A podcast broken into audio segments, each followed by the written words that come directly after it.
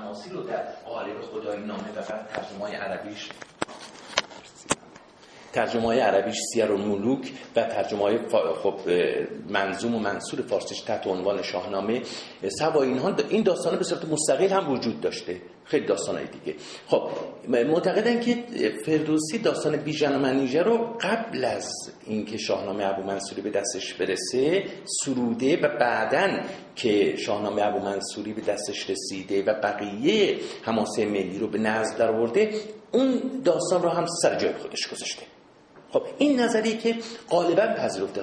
به چه دلیل میگن خب یکی اینکه زبان معتقدن که زبان این داستان کهنتره. خب یکی از دلایلشون استفاده بیشتر از جاهای دیگه از الف اطلاقه. من فکر کنم اشاره کردم الف اطلاق.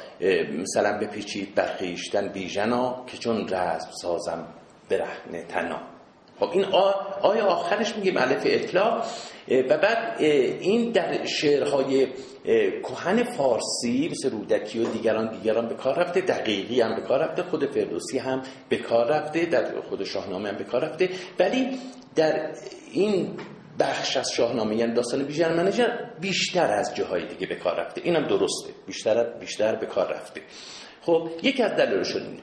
دلایل دیگه چیه؟ دلایل دیگه این که میگن در به خطبه یا اون پیش درآمد داستان بیژن منیژه اونجا صحبت از در واقع جوانی فردوسیه زمانی که توانگره زمانی که به صلاح صحبت از می می‌کنه و مینوشی و محبوب و معشوق حالا واقعی یا غیر واقعی این خیلی بحثه درش که اون توصیفی که دوستانی که داستان بیژن منیژر خوندن حتما یادشون هست. شبی چون شبه روی شسته به غیر نه بهرام پیدا در کیوان ندی و این بعد بیاد به صلاح وصف یک شب تاریک رو وصف می‌کنه.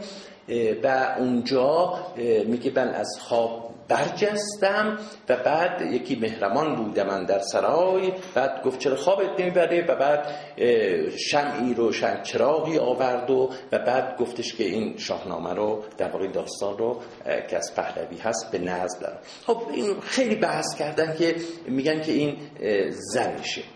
زنش. بعد میگن که این به اصطلاح امروز معشوقشه. زن سیغه ایشه من خیلی بحث کردم روی این که این مهربان بوده من در سرای کیه. و بر این اساس میان میگن که این زمانی که جوانتر بوده این داستان رو سروده و بعد پیوند زده با داستان دیگه. من مطلقا چنین اعتقادی ندارم. یعنی حتی استاد نازنین ما دکتر خالقی هم همین اعتقاد داره و بسیاری از شاهنامه شناسا در واقع من به هیچ وجه به این نظر رو نمیپذیره و معتقدم که این داستان هم مثل داستان های دیگه در سر جای خودش بوده فردوسون به نزد در آورده و اون چیزی که در دیباچه شاهنامه در مورد در واقع اون محبوبش صحبت می‌کنه اون مهر...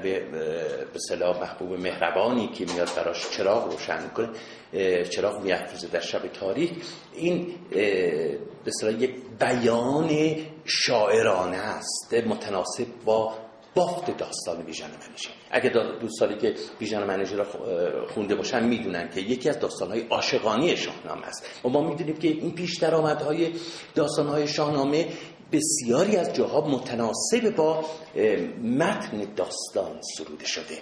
شما نگاه کنید مثلا داستان رستم و سهراب ببینید همون بیت اول خلا چکیده داستانه. بیت اول. خب؟ اگر تون بادی برایت ز کنج به خاک افکند افکند نارسیده ترنج. خب ببینید این اصلا یعنی چکیده داستان رستم و سهرابه. خب یا در داستان رستم اسفندیار همینجور در داستان اکوان دیو تو بر دیو را مردم بد شناس. ببینید همه این خطبه ها و پیش های داستان ارتباط مستقیم داره با متن داستان. چون متن داستان داستان عاشقانه است طبیعیه که پیش درآمدش هم باید عاشقانه باشه. و لزوما به این معنی نیست که ما اینو یک حقیقت تاریخی فرض کنیم و فکر کنیم که اون حتما زنش بوده معشوقش بوده واقعی بوده. این نه. این متناسب با بافت داستان اینو در واقع دیباچه رو می سراید پیوندهای بسیار زیبایی هم بین خطبه و متن داستان وجود داره. مثلا همین تاریکی که بحث می‌کنه شبی چون شبه رو شسته به غیر این تاریکی با اون تاریکی چاه بیژن می‌تونه ارتباط داشته باشه. اون چراغی که به مهربان سرای فردوسی روشن می‌کنه با اون آتشی که منیژه در کنار چاه بیژن میافروزه تا رستم راه رو پیدا کنه به چاه بیژن می‌تونه قابل مقایسه باشه. و بقیه عناصر در واقع داستان هم خطبای خطبه داستان رو که نگاه کنیم با متن داستان همخوانی داره. و این نشون میده که از قصد روی عمد فردوسی اومده با پیش درآمد پیش درآمد داستان خطبه داستان که ذهن خواننده رو آماده می‌کنه. میگم خب برایت استحلال دیگه دوستان ادبیاتی می‌دونن. خب این به صلاح پیش درآمد ذهن خواننده رو آماده می‌کنه که وارد داستان بشه. و این لزوما به معنی نیست که واقعی باشه. در مورد الف اطلاق هم من باور ندارم. یعنی اینکه در یک محدوده سی ساله ما تصور کنیم که زبان آنقدر تحول پیدا می‌کنه که مثلا الف اطلاق از زبان بوده و بعد از زبان خارج میشه یا کم میشه. این تحولات در واقع زبانی زمان بیشتری رو طلب می‌کنه تا این رخ بده. ما اگر یادتون باشه ما من اشاره کردم که مثلا خود, خود دیباچی شاهنامه فردوسی این دیباچه رو ما تصور می‌کنیم که حدود سال 400 سروده شده. همون زمانی که تقدیم می‌کنه به شاهنامه به سلطان محمود. خب همونجا نگاه کردیم سه مورد الف اطلاع دیدیم. این دیگه آخرین در واقع سروده های فردوسیه. یعنی به این سادگی اون دلایلی که برای این موضوع میارن این سوای شاهنامه ابو منصور سروده چندان از دید من ممکنه خب دوستان دلایل مقالات رو بخونن مقالاتی که نوشته شده در نظر دیگه داشته باشد ولی من اعتقاد دارم که خطبه پیش داستان در واقع جای ورود به داستان و واقعی نیست فکر کنم توضیح کامل دادم نه؟ این بیشتر اگر دوستان خواسته همین تلگرام دیروز دیدم بچه ها گذاشته بودن همین داستان اصلا مقاله راجع به داستان بیژن منیژه و اونجا به صلاح مفصل من بحث کردم تو هم کانال تلگرامی که می‌تونن دوستان اگر بیشتر خواستن بخونن خب فکر کنم پرسش پاسخ تمام شد. بپردازیم به متن داستان. تا بیت چند خونده بودیم؟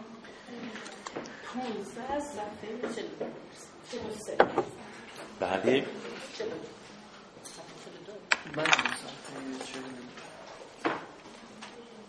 خب ما وارد اولین داستانی که گفتیم از شاهنامه می‌خونیم. جمع جمشید. گفتیم شید جمع به معنی همین در خورشید هم هست دیگه درخشان درخشان. در اوستا ییمه و در سانسکریت هم به همین شکل است. و گفتیم این شخصیت هندو ایرانیه. پس ما با اولین شخصیتی که وارد در واقع بخوایم داستانش رو نقل کنیم و بخونیم این شخصیت هندو ایرانیه. یعنی میراث مشترکی که ایرانیان به هندیان داشتن. ما باید تصور کنیم که زمانی که نیاکان ما و هندیان در جایی در شمال ایران و هند حالا به صلاح پژوهندگان دقیق نمی‌دونن که کجاست با هم زندگی می‌کردن چنین اسطوره‌ای داشتن. و نشانه هم در خود داستان هست که از سرما صحبت می‌کنه. و نشون میده اون جایی که نیاکان ما زندگی می‌کردن و این استوره اولین بار اونجا شکل گرفته به نظر می‌رسه که به صلاح سرد بوده. شاید با نواحی سیبری قابل انتباق باشه. و من حالا رسیدیم به اون بیت ها من بیشتر توضیح میدم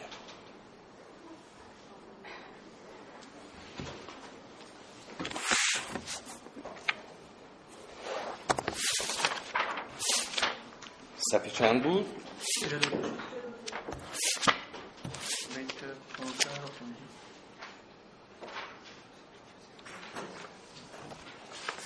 خب اول داستان بودیم. خب. گفتیم که زکتان و ابریشم و موی قز اینو معنی کردیم قصب کرد و خرمای دیبا و خز. بیاموشان رشتن و تافتن. پس این صنایع رو کی آموزش میده؟ می آموزه جمشید. صفیه 42 بیت 16 حالا رشتن رشتن. هر دوش هست. در چاپ جدید دکتر خالقی رشتن گذاشته؟ فکر کنم درسته؟ چاپ جدیدی نداره کسی؟ ما هیچی نذاشته ولی نه نه اون چاپ جدید فقط ارائه رشتن گذاشته؟ رشتن. بیاموچان رشتن یا رشتن رشتن و تافتن تابیدن. خب همون در واقع نخریسی و و پارچه بافی. به تارندرون پود را بافتن. تار پود تار پود پارچه دیگه منظورشون تار پارچه. چه شد؟ بافته شستن و دوختن گرفتند از او یک سر آموختن. آموختن گرفتن. ببینید پس جمشید میاد پارچه بافی رو یاد میده به مردم. خب اینجا ما یک در واقع بیت دوم رو دقت کنید گرفتند از او یکسر آموختن. سلام سلام. ما اینجا این گرفتن رو تو زبان فارسی می‌تونیم بگیم فعل آغازین. حالا فعل آغازین در متون پهلوی نشان در واقع نشانه صرفی داره. مثلا ما میگیم خوف خب آخرش اس داره. و یعنی شروع کرد به خوابیدن. خب بعد اینجا توی زبان فارسی ما این نشانه های صرفی رو نداریم ولی یه سری فعل هاست که به ما نشون میده که این فعل ها فعل های آغازینه. یعنی گرفتن توجه کنید به تو گرفتن از او یکسر آموختن آموختن گرفتن. اینجا در واقع گرفتن همون در واقع نشانه اسی که در پایان برخی از واژه فعل ها در زبان فرهنگ همون حکم داره. این حالا ما میگیم فعل های آغازی. فعل های آغاز به آموختن کردند. آغاز. حالا بازم داریم می‌رسیم. من به نمونه های دیگه هم خدمت خواهم گفت. چو این کرده شد ساز دیگر نهاد. کار دیگه کرد. خب زمانه بدو شاد و او نیز شاد. زمانه بدو شاد و او نیز شاد. زهر پیشه انجمن کرد مرد. پس پیشه هم از اینجا در واقع آغاز میشه به تفکیک. یعنی در کسانی که جنگ می‌کنن جدا میشن از کسانی که در خدا رو پرستش یا کارهای روحانی اموری دینی رو دارن و یا کسانی که شابرزی می‌کنن. اینا این طبقات رو الان پایینتر ما می‌بینیم. پس از زمان جمشید این طبقات شکل می‌گیره به مرور. خب قبلش خود پادشاه هم موبت بود و هم سردار بود و هم فرمانروا. اگر باشه بیت رو یا بعد از این می‌خونیم یا خوندیم. هم هم پادشاهی و هم موبدی. یادتون هست؟ حالا شاید بعد از این باشه. خوندیم آه هم هم پاد... یادتون هست؟ دفعه پیش یعنی خود جمشید هم پادشاه بود هم موبد بود و هم نظامی. توجه کنید. ولی بعدا ما می‌بینیم که این طبقات شکل می‌گیره. هر کدوم از این وظایف رو بر عهده یک گروهی قرار میده. خب؟ زهر پیشه ای انجمن کرد مرد بدین اندرون بدین اندرون پنجهی نیز خرد. خب اینجا چند تا چیزی که مرتب تکرار میشه من خدمتتون میگه پنجهی یعنی پنجاه. توجه کنید. خردن یکی از بنای خوردن به معنی چیه؟ سپری کردنه. توجه کنید. سپری کردنه. پس پنجاه سال هم بدین طریق سپری شد. اگه بخواه بندی کنیم به این شکل میشه. پنجاه سال هم بدین طریق سپری شد. گذشت. خب؟ حالا این طبقات رو اینجا داره توضیح میده که یکی از در واقع مشکل ترین مباحث شاهنامه شناسی همین چهار تا طبقه که الان داریم می‌خونیم. خیلی بحث شما اونا که در واقع چاپ اول دکتر خالقی رو دارن زیر رو نگاه کنن قوقای قوقای واقعا تصیف شده و واقعا نمی نکته مهمه که در مورد این نام این طبقات و اصلا نام های دیگه هست. این که مصحح حق نداره که نام های شاهنامه رو بر اساس متون پهلوی یا اوستا یا مانوی تصیف کنه. حتی اگر غلط هم هست تصیف هم هست اون حق نداره بر اساس متون پهلوی بیاد تصیف کنه. چرا؟ به خاطر اینکه ما مطمئن نیستیم که در شاهنامه ابو منصوری صورت اصیل پهلوی به کار رفته یا صورت مصحفش خب پس مصحح حق داره که آنچه آنچه از قلم فردوسی تراوش کرده در معرض همگان قرار بده نه صورت درستی که احیانا در متون پهلوی عکس رفته خب مثال بزنم. نام پدر فریدون ما می‌دونیم آتبین آتبین آتبین آتبین. توجه کنید. ولی در شاهنامه نام پدر فریدون چیه؟ آبتینه. توجه کنید. خب مصحح حق نداره که همین نسخه ها رو کنار بذاره و بعد بگه که به خاطر اینکه در پهلوی آب آتبین هست بنابراین در شاهنامه ما باید بذاریم آتبین. این حق نداره. در مورد الان برمیخوریم. در مورد این طبقات هم به همین شکل. ما باید تلاش کنیم ببینیم که از نسخه چی برمیاد. بر اساس نسخه هاست که باید این طبقات رو نام این طبقات رو بر اساس ضبط های نسخه ها ما بیایم تصحیح کنیم. خب من فکر می‌کنم شناخت این طبقات مدیون یک بزرگ مردی هست که من یاد کنم همکار عزیز ما در فرهنگستان که ناگهان پر کشید و رفت دکتر احمد تفضلی مدیون مقاله ای هستیم در مورد شناخت این چهار گروه که اون اولین بار روشن کرد برای ما بر اساس نسخه ها و الان دکتر خالقی در چاپ قدیمی خودش به صلاح خیلی در نظر نگرفت بود مقاله مرحوم تفضلی رو ولی در چاپ جدید دقیقا همون ضبطایی گذاشته که مرحوم تفضلی به تحقیق رسیده بهش و من هم اعتقادم بر همینه و درسته. خب گروهی که آتوربان خانیش آتوربان آسوربان. بله هستش آتوربان. پس بنابراین الان این زبطایی که من خدمتون میگم خب این زبطایی که در چاپ جدید دکتر خالقی اومده و همینو ملاک ما قرار میدیم برای این طبقات در واقع چهارگانه. خب آتوربان بان یعنی نگهبان خب پرستار پرستنده آتور آتشه. خب آتشه. که در پهلویش آسرو آسرو هست و در اوستا آسرو آسرو با سه سه نقطه. آسرو در اوستاست پس آتوربان اولین نگهبان آتش. پس طبقه طبقه متولیان دین. متولیان دین آتوربان خب پس یه طبقه متولیان دین.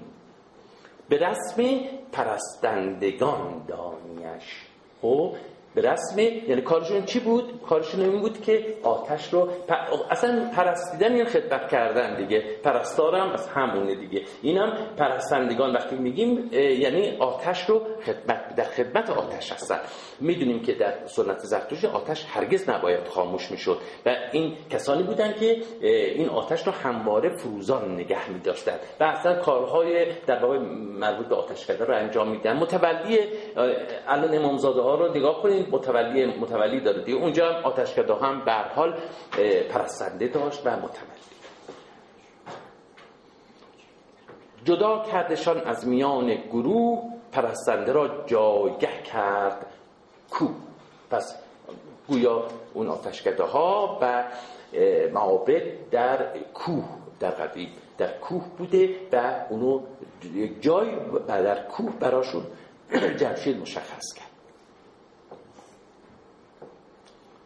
بدان بدان سبب که تا پرستش بود کارشان. پس پرستش خداوند و کارهای مذهبی رو بر عهده این گروه قرار داد. پس یکی از کارهایی که بر دوش جناب جمشید سنگینی می کرد مسئله موبدی بود دیگه. گفت همه موبدی حالا موبدی رها کرد. داد به یک طبقه.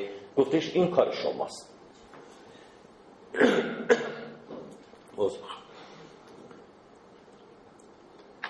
بدان تا پرستش بود کارشان. نوان پیش روشن جهاندارشان. نوان لرزان. یعنی اون نوع در واقع پرستش این موبدان رو میگه که در مقابل قدرت خداوند میلرزند و ستایش می‌کنن میلرزند.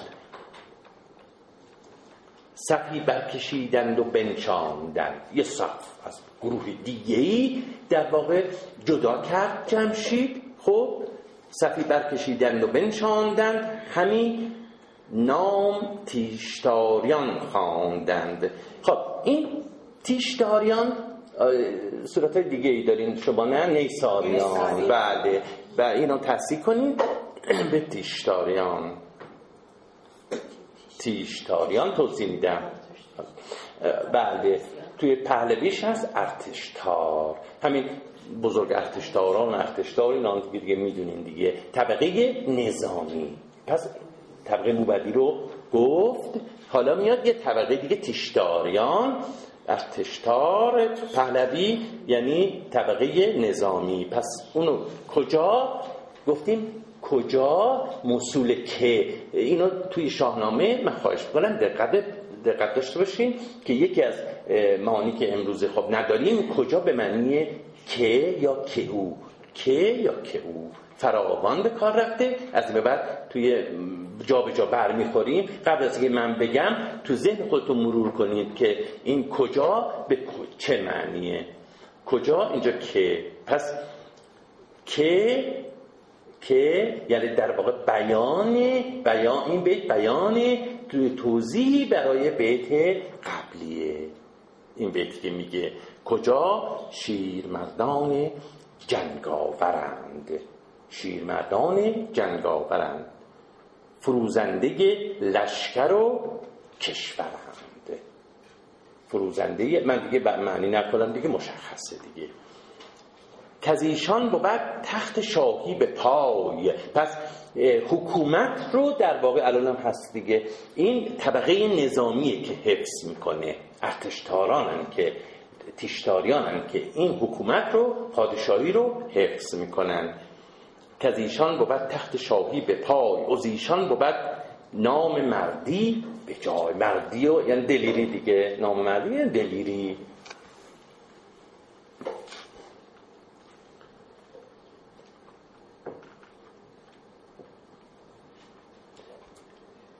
بسودی سه دیگر گروه را شناس.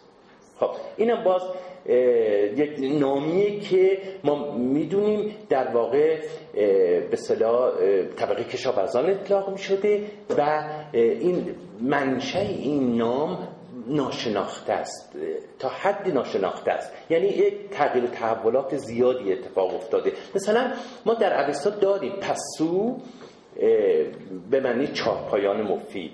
خب ممکنه که در واقع این پسویی با بوده مثلا بعد شده بسودی در حال این نام بیش از نام های دیگه دچار تصحیف شده بسودی در چاپ جدید چی آورده؟ دکتر خالقی همین آورده؟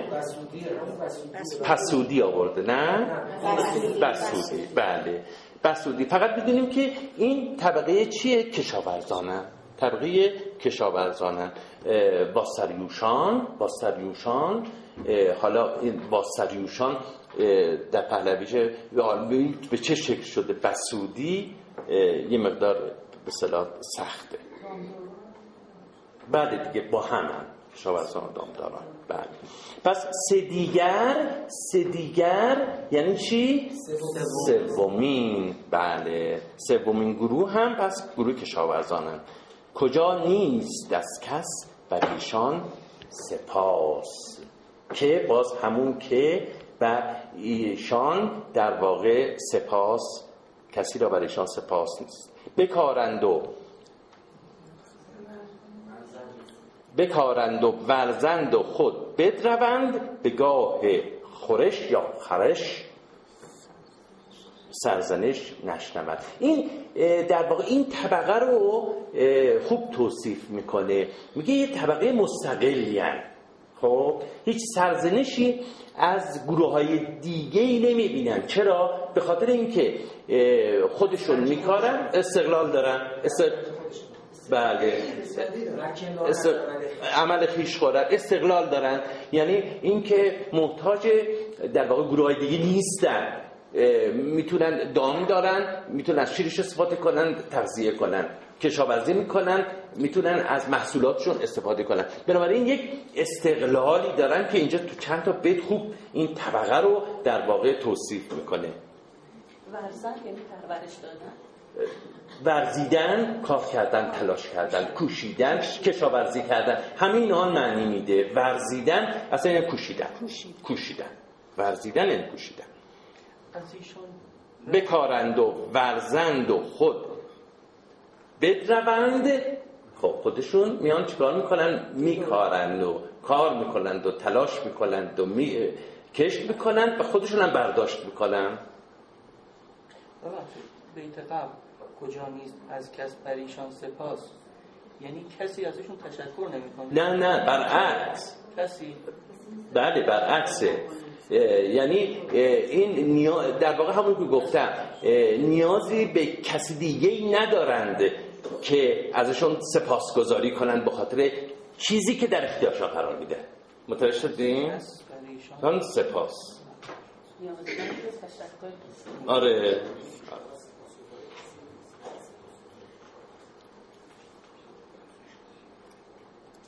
ز فرمان تن ببین اینجا هم دوباره میگه ز فرمان تن آزاد و خورده نوش. خب؟ ببین اینجا باز تاییدی اونه دیگه. درسته؟ از فرمان آزادن. رهایان چرا؟ خاطر مستقلن کاری ندارن به گروه های دیگه. خودشون میان به صلاح کشت می‌کنن و می‌خورن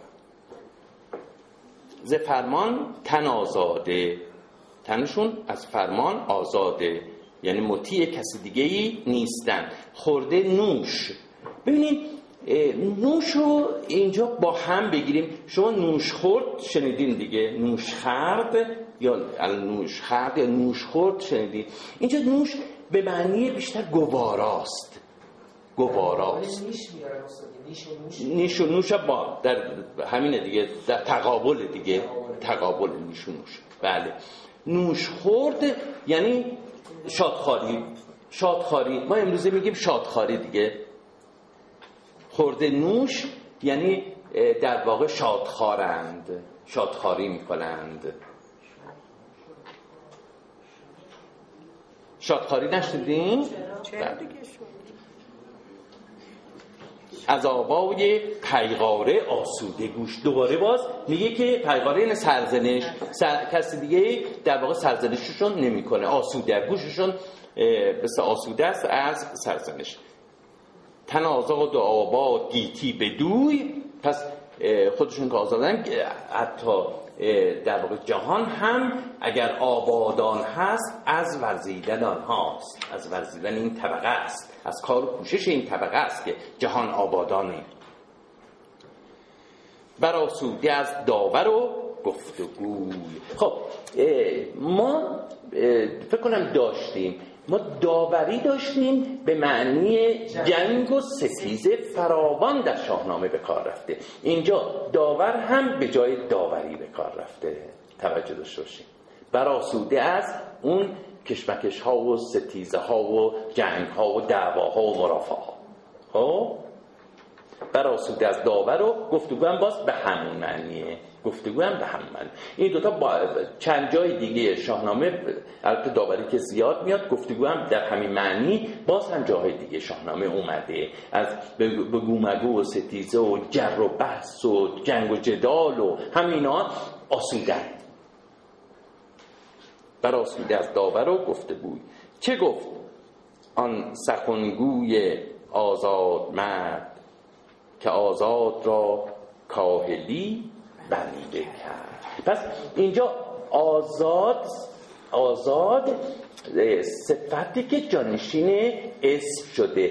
خب ما قریدش هم در مصرع اول داریم. درسته؟ آزاد مرد. آزاد مرد. پس به این توجه بفرمایید پس آزاد مرد رو کاهلیه که اونو مطیع و بنده خودش می‌کنه. اگر بخواد آزاد باشه باید دست از کاهلی بردار و بورزد و بکوشد. چه گفت آن سخنگوی آزاد مرد؟ که آزاد را کاهلی بنده کرد. چهارم خب، سه تا طبقه رو ما نام بردیم. سه تا طبقه رو نام بردیم. چهارم که خوانند اهتو خوشی این نزدیکه. به اون صورت اصلی در باب پهلویش. اهتو خوشی. بعد این طبقه هتخشانه اون طبقاتی که در دوره ساسانی نام میاره ارتشتاران و هتخشان و واسریوشان این هتخشانه یعنی صنعتگران. هتخشان یعنی صنعتگران. چهارم که خوانند اهتو خوشی. هم از دست ورزان با سرکشی. با سرکشی. خب دست که می‌دونین یعنی کارشون با دسته. مثل آهنگر رو در نظر بگیره پت می‌گیره میکوبه. پس دست ورزه کارشون بیشتر یدیه. امروزه میگیم یدیه دیگه نه؟ با دسته. خب هم از دست ورزان با سرکشی. خب اینجا من سرکشی رو با مفسرها خیلی موافق نیستم. و نظر دیگری دارم. دکتر خالقی میگه که سرکشی یعنی مغرور. مغرور. و من تصور می‌کنم سرکشی اینجا یعنی دلیری دلیری. و جای دیگه شاهنامه هم سرکشی به معنی دلیری اومده در مورد رستم هم به کار برده. ما اینجا چرا باید تصور کنیم که این طبقه سرکش مغرورن؟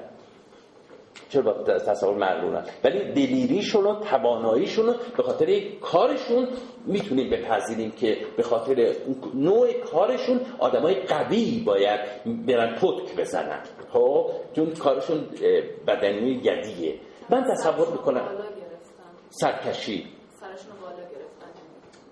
خب به چه معنی می‌گیریم؟ سرفرازی سرفرازی من میشه به معنی دلیری می‌گیرم.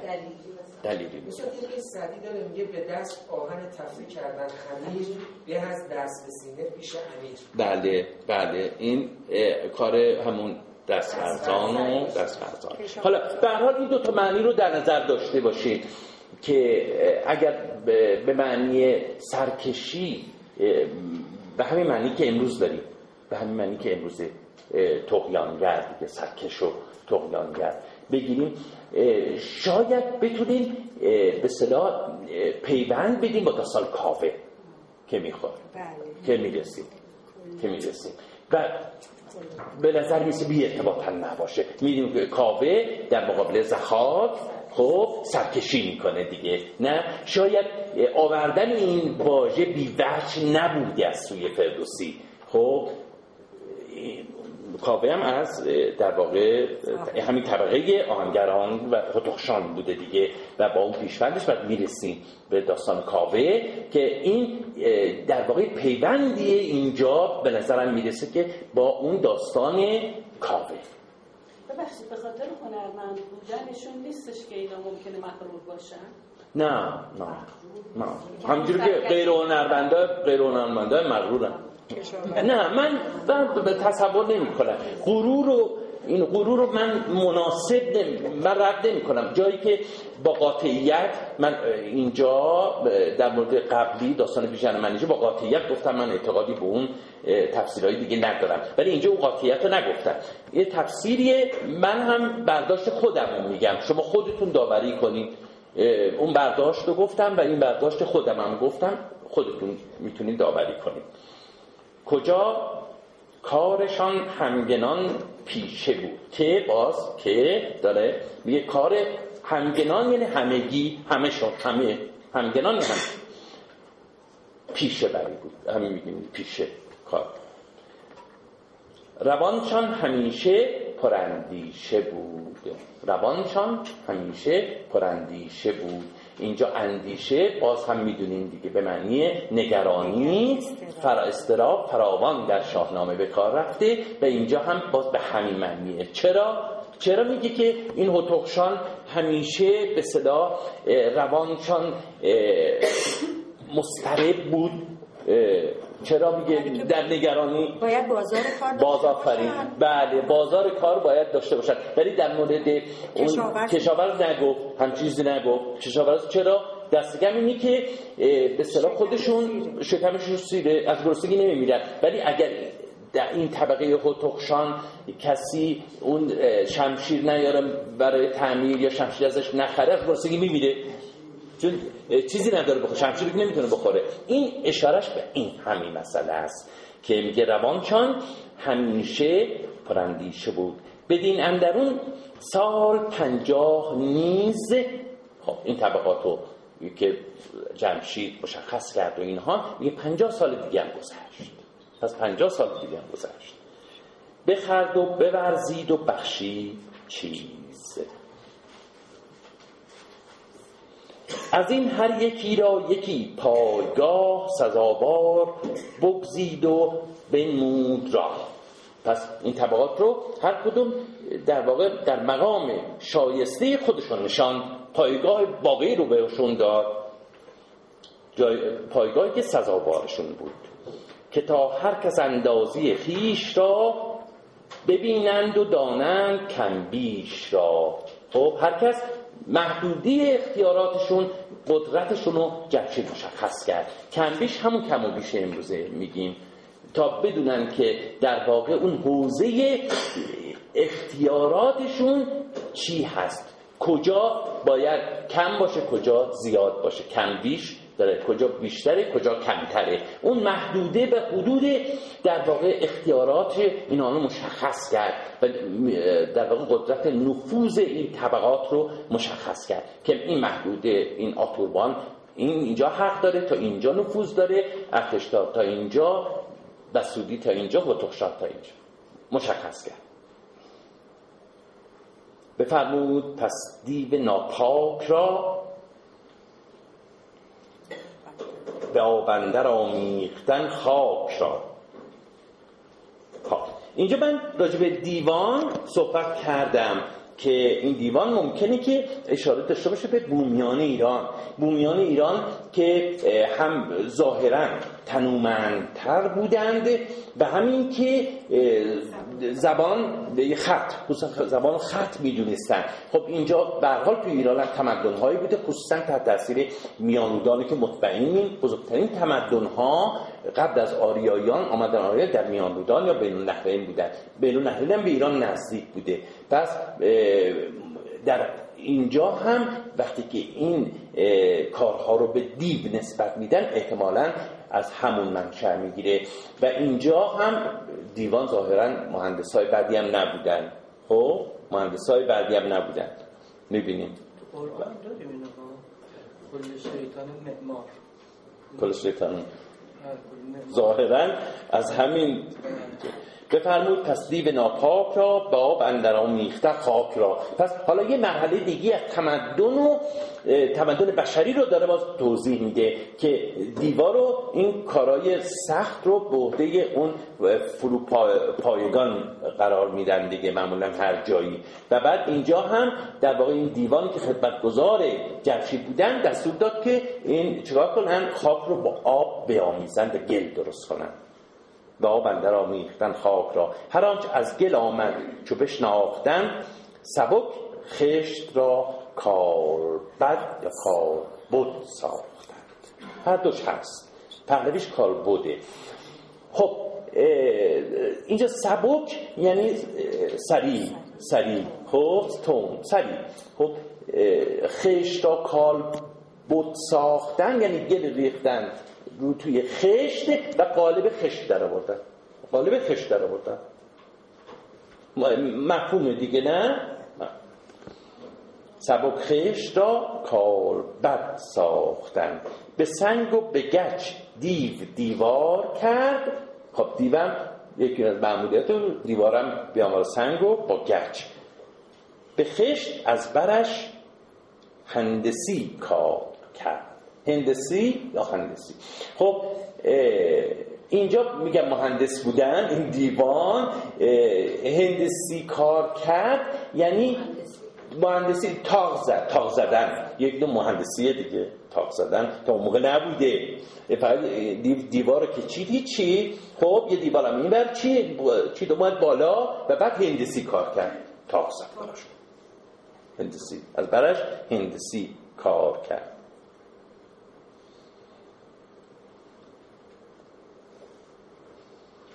چو گرمابو کاخهای بلند چو ایوان که باشد پناه از گزن مشخصه. دیگه معنیش گرمابو کاخهای بلند ساخت. ز خارا گوهر جست یک روزگار. همی کرد از او روشنی خواستار.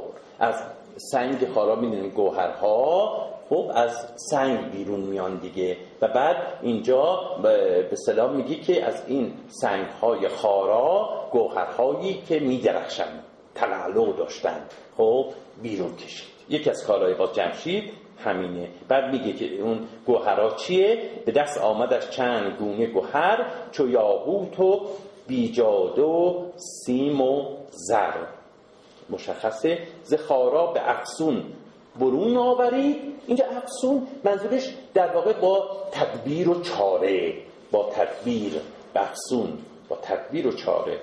زخارا به افسون برون آورید شد راسته بندها را کلید خب این در واقع بندها بند قفل خب بند گفت این در شاهنامه خیلی به کار رفته. که بندها را کلید می آید یعنی اینکه در واقع گشایش کارها گشایش کارها این به صلاح سنگ کارا کلیدی بوده که به صلاح با این دیوان جمشید قفلی بوده که جمشید با کلید تدبیر اینها رو میگشاید. چنین مضمون می‌خواد بگه. شد آراسته بندها را کلید چو بانو بان یک در ماده خوشبوه بان یه ماده خوشبوه چو بانو چو کافور و چون مشک ناب. پس اومد یه مرحله دیگه که باز تمدن بشری با کشف این در واقع مواد خوشبو بان کافور مشک. چو اود و چو انبر چو روشن. گلاب گلاب روشن. اود و انبر بازم مواده نهنگ انبر هم اصلا شنیدین انبر از سایره از یک نهنگی گرفته میشه. بزشکی ما به همین شکل بخونیم تو شاهنامه دوستان. بزشکی نه پزشکی ها بزشکی و پهلویش هم همینه.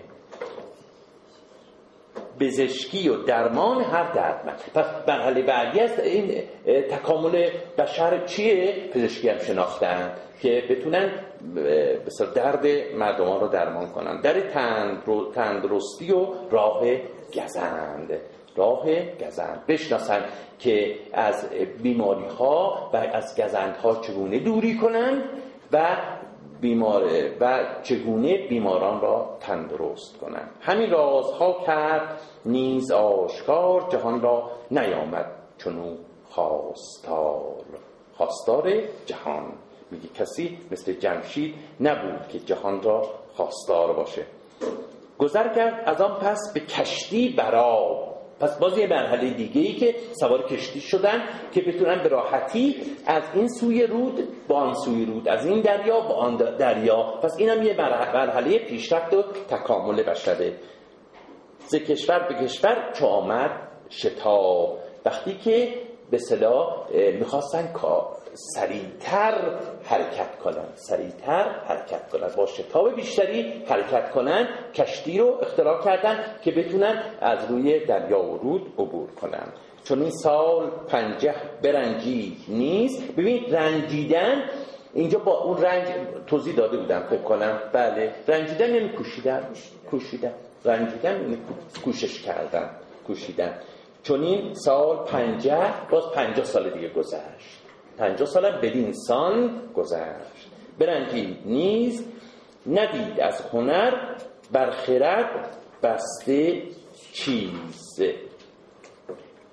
خب یه مقدار اکام داره نه؟ ندید. بله. یه کم اکام داره. خب ندید از هنر بر خرد بسته چیز. دکتر خالقی میاد بکنم مفهوم کلیشو می‌دونین. آره. ولی این مهمه که ما بتونیم معنیمون رو با اجزای مصرع تطبیق بدیم. این مهمه. دکتر خالقی میگه که چیزی از هنرها بر خرد او بیگانه نبود. چیزی از هنرها بر خرد او بیگانه نبود. ندید از هنر بر خرد بسته چیز. چیزی از هنرها بر خرد او من یه معنی دیگه ای شاید نزدیک به اون ولی ببینید منشه هنرها خرده. درسته؟ منشه هنر. حالا اینجا میگه که هر اون چی که باید هر هنری که باید از خرد بیرون اومد. همه بالقوه ها بالفعل شد. اون چیزی که باید هنری که باید از خرد بیرون اومد. همه بالقوه ها بالفعل شد. من برداشت من از این مصر این. بیشتر می‌کنه من هر دو معنی رو گفتم. هم معنی استاد عزیزمون رو گفتم و هم این برداشتی که من می‌کنم. یعنی چیزی دیگه باقی نبود. پیوند بین خرد و هنر رو داره میگه. خب که منشه هنر خرده. درسته؟ میگه هر آن چیزی که باید هنری که باید از خرد به ظهور رسید. به ظهور رسید. این همون اسماء الله نیست که خدا میگه به بشر که یکی یکی کشف می‌کنه؟ نفهمیدم. اسماء اللهی که خدا میگه من به آدم یاد دادم. این هم نه نه نه نه نه نه نه خواهش می‌کنم چیزا رو با قرآن تفسیر نکنیم. ببینید من با گفتن اینجا خدای نامه است خدای نامه است و برمیگرده بر بخش خصوصا این بخش ها گفتم گاهی گاهی برمیگرده به هزاران سال پیش اصل هند و ایرانی. حتی بخشایی از این. دست کم به این طرف اصل اوستایی. خب همه کردنی ها همه کردنی ها کردنی است و لیاقت دیگه نه. اون چیزی که باید کردنی شد خب همه کردنی ها چو آمد به جای ز جای مهی برتر آورد پای. از اون جایگاه بزرگی حتی خواست بالاتر بره اینجاست که ما می‌بینیم که بشر چگونه کم ظرفیت و به جاهایی و به قدرت که قدرت که می‌رسه و بعد قدرت فاسدش می‌کنه و به چه روزی میافته و ما می‌بینیم الان.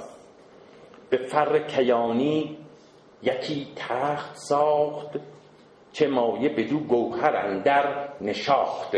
خب فر اما اقسام داره خب فر موبدی داریم فر کیانی داریم فر اما اقسام فر. مهمترینشون فر ایزدی هست و فر کیانی که اینجا فر کیانی را برده. یا خورنه که توضیح دادیم که اون نیرویی که از طرف اهورامزدا به پادشاهان داده میشه در نهاد پادشاهان قرار میده که اونو در مقابل دشمنانشون حفظ می‌کنن. تا زمانی که خبر نه یا فره در وجود پادشاهی باشه او شکست نمی‌خوره. و وقتی که حالا توضیح میدیم بعد وقتی که اون فره نباشه به راحت شکست می‌خوره. پس این این فره کیانی اهمیت فوق بسیار زیادی داره. در قرآن هم این شما گفتید با قرآن مقایسه نکنید در قرآن ما داریم که خدا پشت و پناه یک جمعیتی باشه. میدون می‌فهمم چی میگی. ولی هیچ ارتباطی نداره. نه. ببخشید عضو بخوام من قطع می‌کنم چون خیلی کار داریم باید پیش بریم داستانها رو. و من اصلا مایل نیستم که با چیزایی که در دوره اسلامی خب متأخره نسبت به دور این اصلی که ما داریم صحبت می‌کنیم که بخوایم مقایسه کنیم. خب به فر کیانی یکی تخت ساخت چه مایه گفتیم چه مایه به معنی مقدار زیادی مقدار زیادی مقدار زیادی. بدو گوهر اندر نشاخت نشاند گوهر اون تخت گوهر نگار نگاشتن یا نگاریدن وصل کردن. که چون خواستی دیو برداشتی یک از کارهای باز همینه که این با اون دیدین توی این نقاشی با اون هیکل از هیکل بزرگشون این تخت رو گرفته بودن و می بردن بالا. زهامون دشت به گردون برافراشتی. رفت آسمان. این باز تخت روانش هم اون گفتن مقایسه هایی که با حضرت سلیمان می‌کنن یک موردش اینه. مقایسه ای که می‌کنن تطبیق میدن حضرت سلیمان با جمشید یک موردش همین تخت روانه دیگه. خب؟ چو خورشید تابان میان هوا نشسته برو شاه فرمان روا. جهان انجمن شد بران تخت اوی. شگفتی فرو مانده از بخت اوی. تعجب کردم. همه از اون بختی که جمشید داره و چطوری تونسته که به آسمان بره.